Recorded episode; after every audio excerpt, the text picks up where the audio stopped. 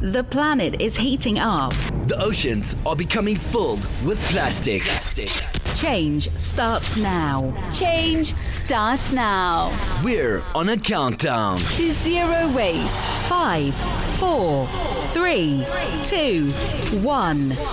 This is the Zero Waste Countdown Podcast. Here's your host, Laura Nash. Hello, everyone, and welcome to the Zero Waste Countdown podcast and radio show. Today, we're speaking with Matt Hollis. He's the co founder and president of Elytus. Elytus is a managed service provider, and they help businesses manage their environmental services.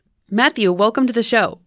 Hi, thanks for having me. It's an absolute pleasure. So, what is a mission statement? So, our goal at Elytus is to waste nothing. And we really feel that that kind of stems in three buckets, right? So, the first being the talent of people, right? Our people as well as our clients' people. We want to save as much of that talent and time as possible.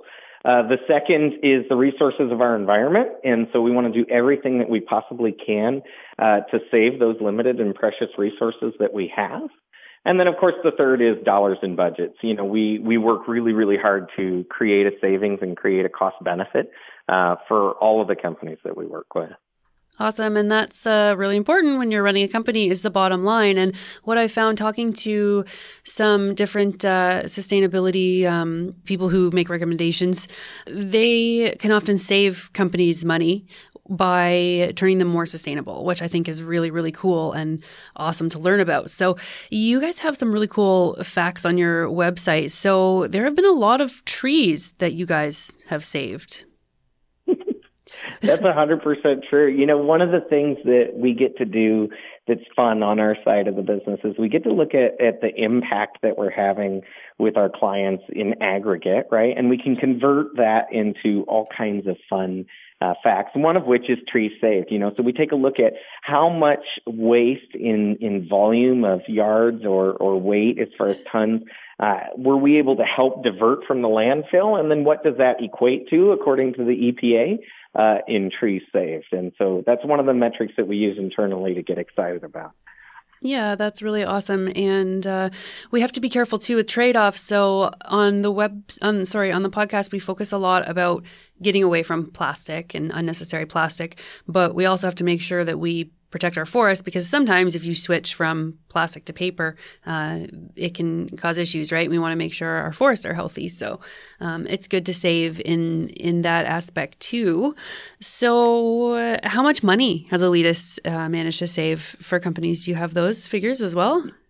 You know, we have saved our customers millions of dollars. It's. I wish I could come up with the exact number. Uh, I don't want to say that we've lost track, but we also don't uh, we also don't disclose that 100%. Uh-huh. So and and that's in terms of making them more sustainable as well, right? Correct. So a lot of, a lot of what we're doing is is we're we're helping the customers understand what's in your waste stream, what is it that you're generating, and then how can we help you manage that the best way possible? I'm a firm believer that prevention is the best way to resolve or become more sustainable. And so, you know, if we can prevent the waste from happening in the first place, then that's where you're going to get the biggest cost benefit as well. And so then starting to track from that standpoint all the way down to what, what about the items that you can't prevent? How can you handle those more responsibly, not only from a cost perspective, but from an environmental perspective and working through those trade-offs. Exactly like you said, it's not just about replacement, you know, where you're replacing one thing with something else and then not mm-hmm. understanding maybe the domino effect that that has on the environment, mm-hmm. but also looking at, you know, what, what can you do to, um, to, to do something that's going to be better in the long run. So instead of a paper cup or a plastic cup, you know, how about just looking at a, a reusable cup, right? That's maybe ceramic or maybe glass or something to that nature. Yeah, which I think is totally the answer. And I know I've said this in other episodes, but I wish that coffee shops would return to asking for Hero to go because it would save a lot of cups, a lot of garbage cups, because a lot of people are sitting down and they could have one of those ceramic cups, right? But you don't know if you don't ask. So they get garbage cups and they sit down and then it goes in the garbage, right? So there's right. Um, I, well, and and you know something, and, and on such a small scale, like we found that internally at our office as we went on this quest to to work to get to zero waste is is, is why not what happened to mugs? You know like yeah. and, and and and I think there was you know I don't know I won't say the exact brand name but there was a brand of coffee shop that there for a while and I still think they do gives a discount if you had your own reusable coffee mug. So w- w- let's try to get back to that right? Like show some incentives for trying to get away from that way. Mm-hmm. Yeah, in Canada, we have a company, we have a big coffee chain that does give a discount, and then we have a giant coffee chain that doesn't. so, uh, and sometimes they're right across the street from each other, so you can kind of pick and choose, I guess, if you do have your your travel mug.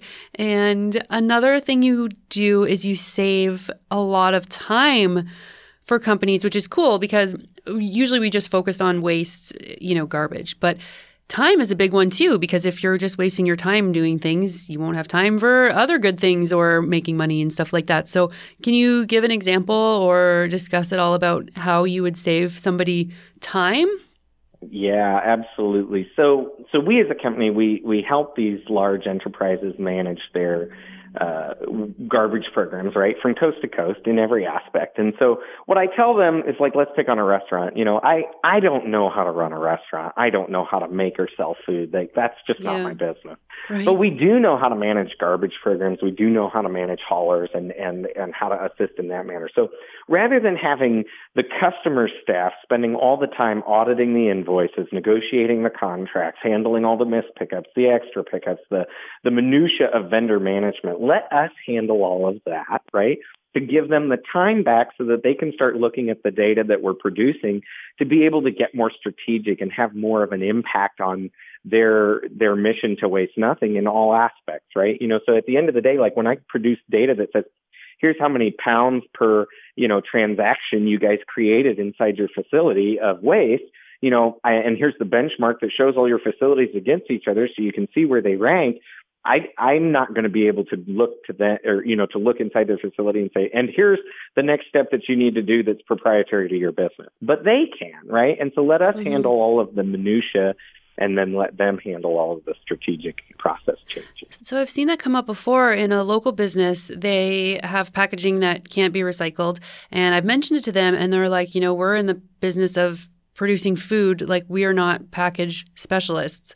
And they're so busy and they make wonderful food but packaging isn't their their expertise right? So it's really good Correct. to have these companies that can come and do that for them. And i suppose you could like you would come in let's say if you're coming to help that company and you would make all these recommendations and then you would go. So they would just kind of pay you once sort of thing and then kind of fix them forever a little bit. Is that how it works yeah, no. Typically, we're we're coming in on a on a management contract, and so mm-hmm. our goal is is to be managing the waste program from procurement to payment on a on a long term uh, agreement nature. We don't do a lot of waste stream audits where we'll come in and okay. do a more of a consultative approach where we dive in, we give them some recommendations, and we leave.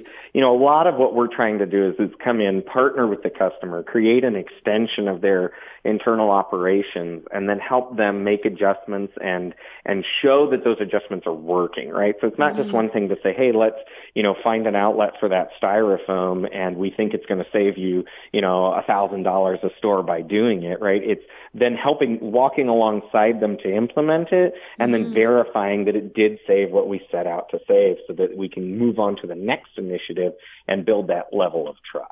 Oh, good. So it's more ongoing, more so than a consultancy. Correct. Okay, awesome. And what types of businesses do you work with? Do you have an example of of a, a type of company that would use your service? Yeah, absolutely. So we've we strategically a few years back started to focus on commercial kitchens. And the reason that we that we really started to look at that is is that waste is a very sensitive topic in commercial kitchens. So it's not just a concern of what can we do from the bottom line and what can we do from a you know environmental perspective, but it's a sanitation concern as well. And so for them, it's it's a very important category to look at, but it's also extremely complex. So, you know, think about a restaurant. You know, restaurants and grocery stores are a couple of our biggest industry uh, segments. And so when you think about a restaurant and how their kitchen operations are working, you know, their their two biggest costs are labor and food, right? And so once you start looking at, at those as the two biggest cost items, there's wasted time, which is going to save labor, and then there's um, you know, wasted food, which is going to save, you know, the the food costs. And so we can really make a big impact there, but but it's widespread stemming into grease, oils, uh, you know, a whole bunch of different types and categories of waste than just your standard packaging, so to speak. Mm-hmm, yeah, and kitchens have a lot of uh, different regulations and stuff that they have to follow, right? So, absolutely, that's something I hear about too. Is oh, it's not sanitary if you are reusing things, and that's a big reason why people like the single-use plastic because it's sanitary. So, I guess that would be a a big challenge um, in terms of of kitchens let's say a company comes to you and they want to go zero waste.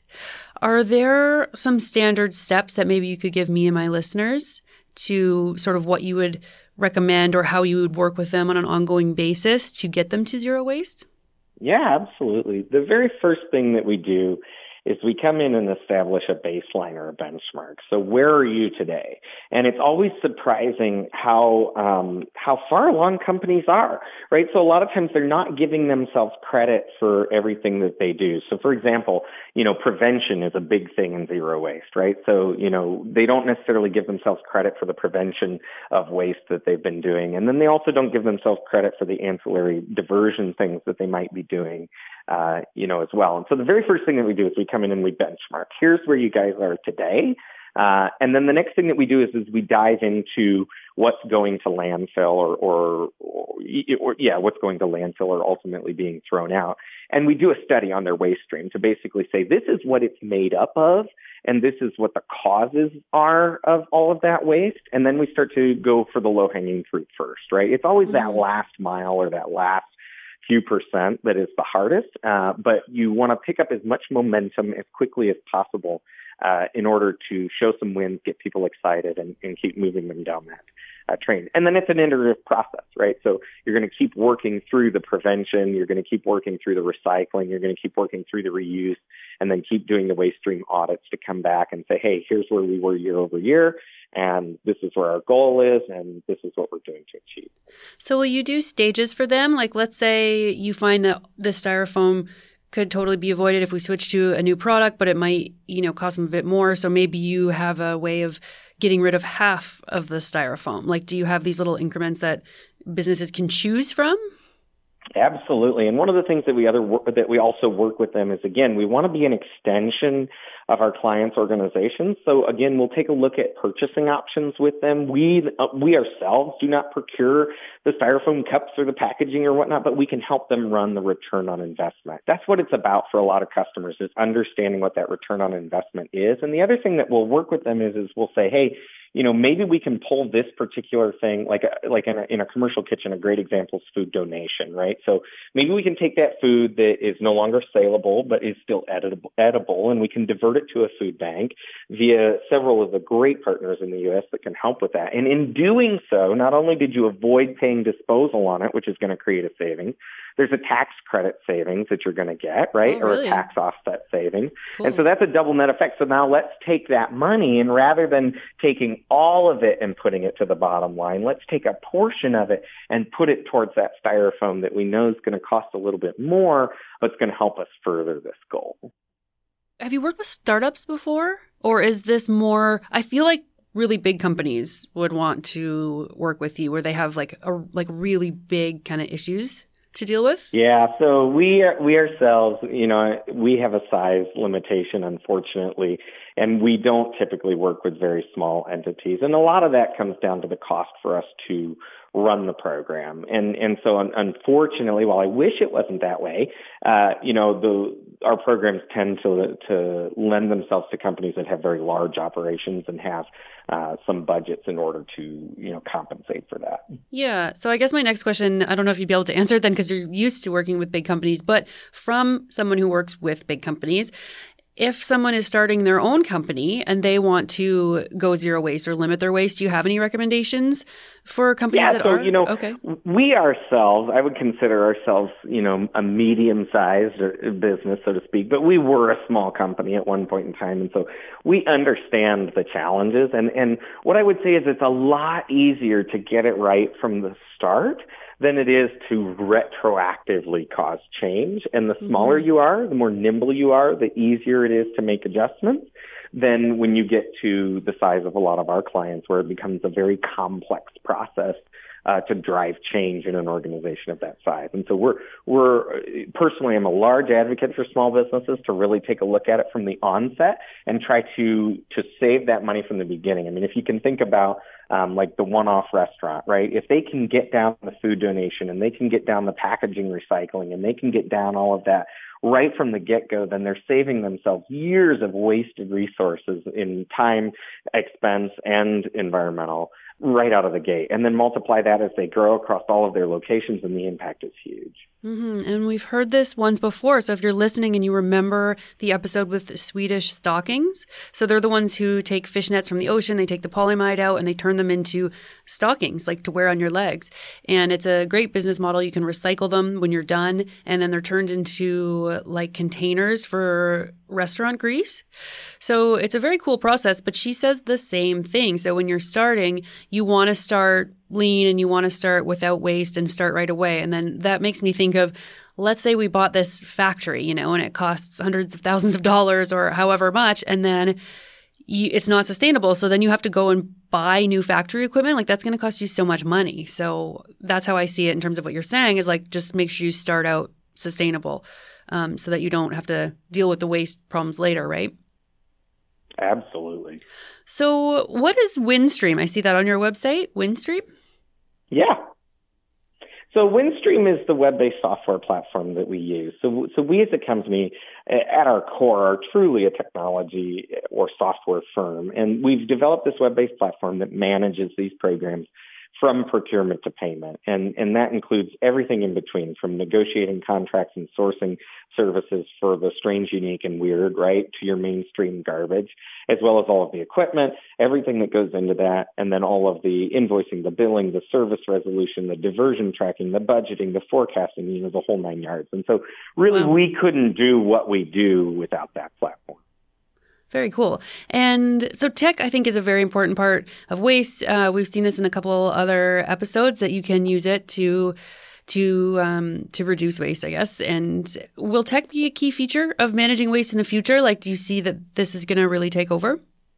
Yes, 100%. It's it's fascinating to watch Europe compared to the United States and how they handle trash versus how we handle trash and how some of those technologies that have been over there for a while are now coming to the United States and how we're able to integrate those and use those. The first thing that comes to my mind is dumpster sensors. You know, so I mean, for the longest time, the United States waste industry has not had any type of sensor for a dumpster to tell you how full it is or when it gets picked up or if the pickup was missed or anything of that nature. Or they even have sensors that'll take photographs now to tell you exactly what was in the dumpster.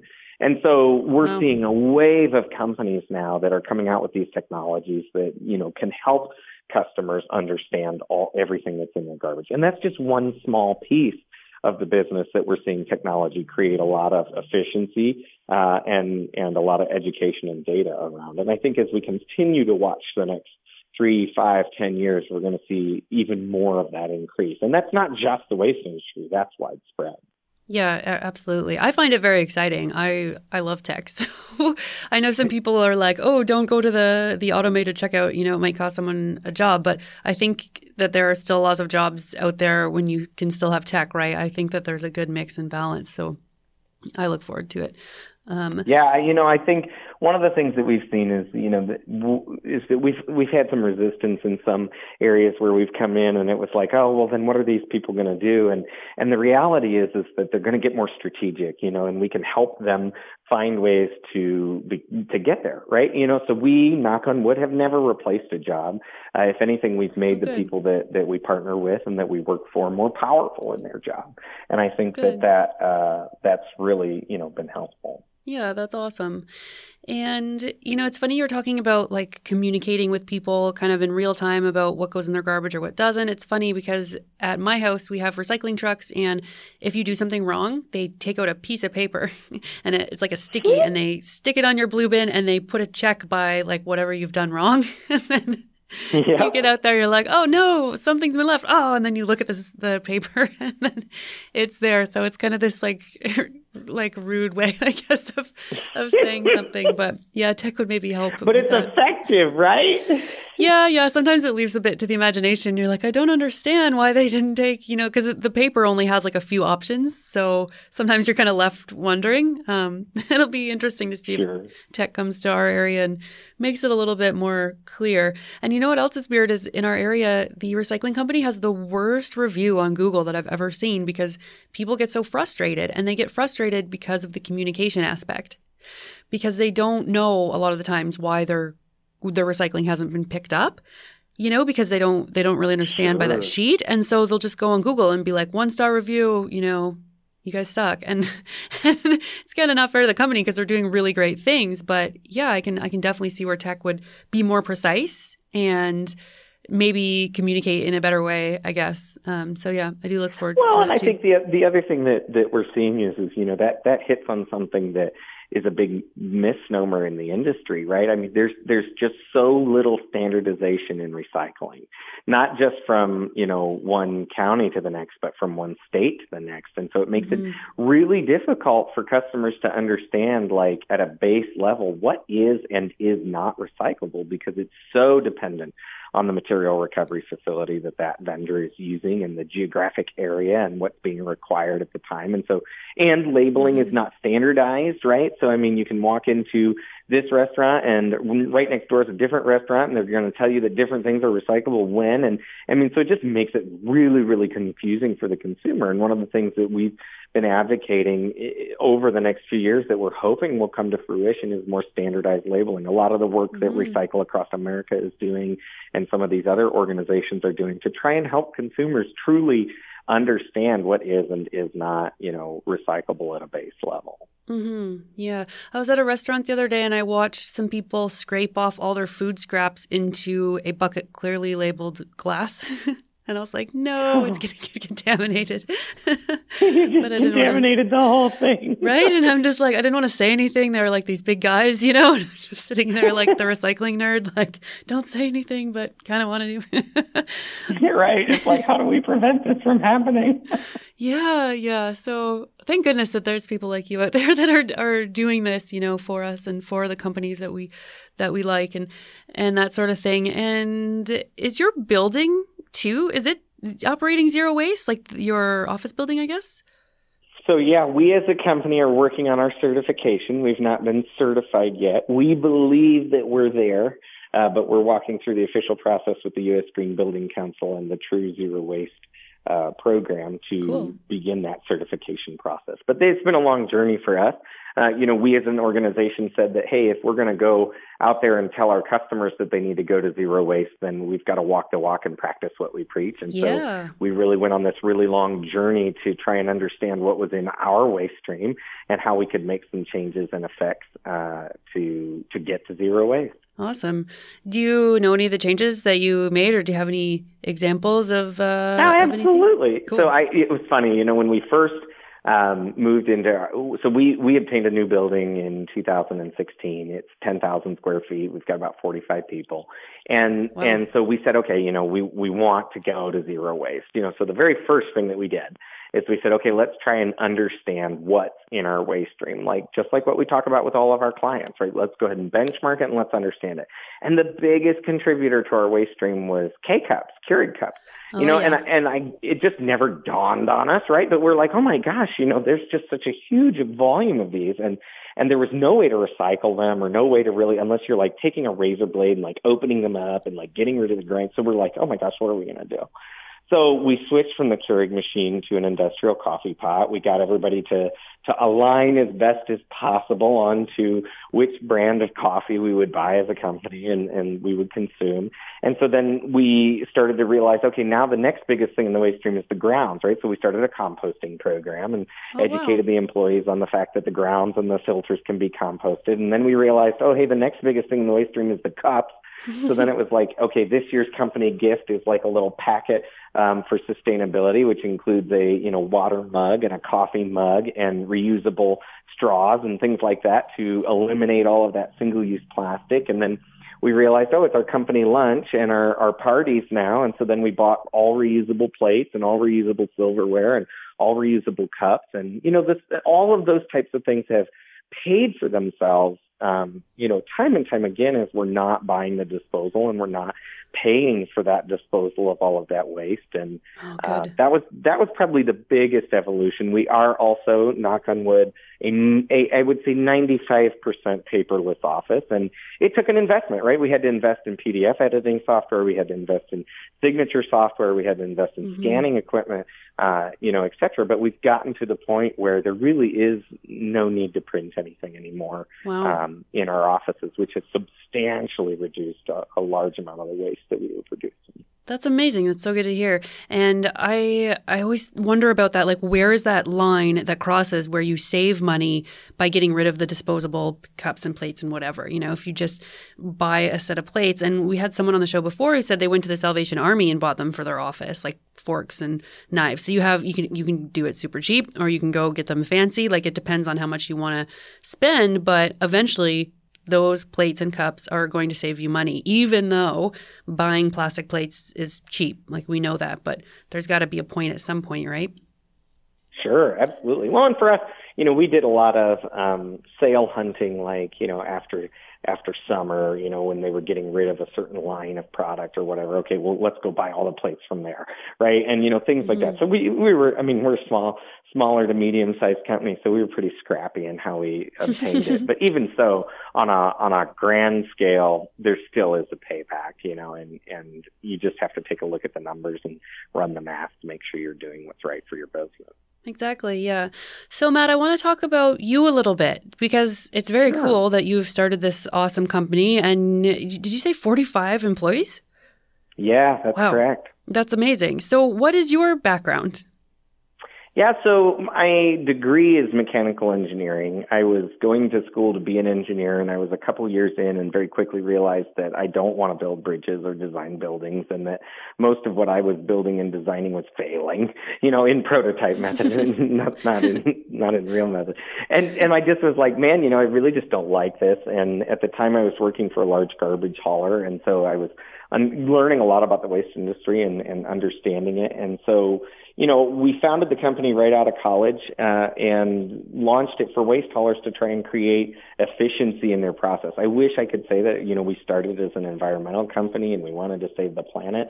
It's just not true. We started as an outsourcing and efficiency organization and a software company mm-hmm. and slowly but surely grew to the point where, uh, you know, our customers, we started handling their garbage programs coast to coast for, you know, very large chains in several different industry categories. And at the same time we were learning and, and managing these programs was the same time that you know the sustainability movement i guess so to speak really started to get some traction. And so our customers started asking a lot of questions and they started saying well hey what about this? Can you produce a report that tells us this? And what about this? And so we just we made the investment to become experts in the field as best as we could same with myself. And you know really started to realize that my passion really is about wasting nothing and and that it's not just in in the company's perspective but on my personal side as well. And that even though we didn't start as an environmental business we really have always been uh, about saving time and, and talent as an efficiency company. And so this is uh, I, so I founded the company while I was in college. It's the um, only job outside of the waste industry one that I held while I was putting myself through school uh, to do that and I've been here ever since Oh, good for you. That's hard to put yourself through university. Well, isn't that neat that you you didn't start out as you know interested in sustainability? Because a lot of people in positions like you, they do start out that way. But I know fashion designer Zero Waste Daniel, he was like, I didn't even know that this was good for the environment. He was just trying to save all these these clothing scraps and reuse them, right? But he didn't really think about it from the environmental perspective at first, you know, but but I think that there's some of us who are frugal and there's some of us who just don't like to waste time and we don't like to waste money and trees, right? Like we were talking about in the beginning. Uh, so it all kind of comes together, right? And it's it's very cool what you're doing. So thank you very much, Matt, for talking to us. Well, I today. appreciate it, and and again, I can't take the credit. You know, we've got a big team and a lot of great partners and clients that help us get it done. And if it weren't for them, then we couldn't make the impacts that we're making. There's absolutely no doubt. When did you start the the company? Uh, 2007. Wow. Okay. Awesome. So it's been around a little while, and uh, this is just great. So I uh, I wish you the best of luck going forward, and uh, thank you, thank you for coming on. Yeah, absolutely. Thanks for the time. That was Matt Hollis, co-founder and president of Elytus. Did you know you can now find our episodes on YouTube? If you have a YouTube account, please like, subscribe, and comment on there. And if you haven't given us a review on iTunes, Apple Podcasts, Google Play, Stitcher, or wherever you listen to your podcasts, please do so. It helps the algorithms push our show up in search results, which means more people will discover the show and more zero waste solutions will be shared around the world from our amazing guests that we've had on the show. I'm a volunteer at my local college radio station and I don't make very much money, so if you have a few bucks to spare each month, you can sign up and be a patron on Podbean. There's a little reward button you can click on there. I'm also on Patreon, but I want to keep all my content free for everyone instead of putting it behind a paywall, so you also can donate directly on the show's website, zerowastecountdown.com. We are a registered nonprofit in Canada called the Zero Waste Countdown Initiative. Thanks for listening, everybody, and thanks to our listeners in America, Canada, Germany, the UK, Australia, New Zealand, Spain, and wherever else you're tuning in from. Together, we're going to change the world. Change starts now. This is the Zero Waste Countdown Podcast.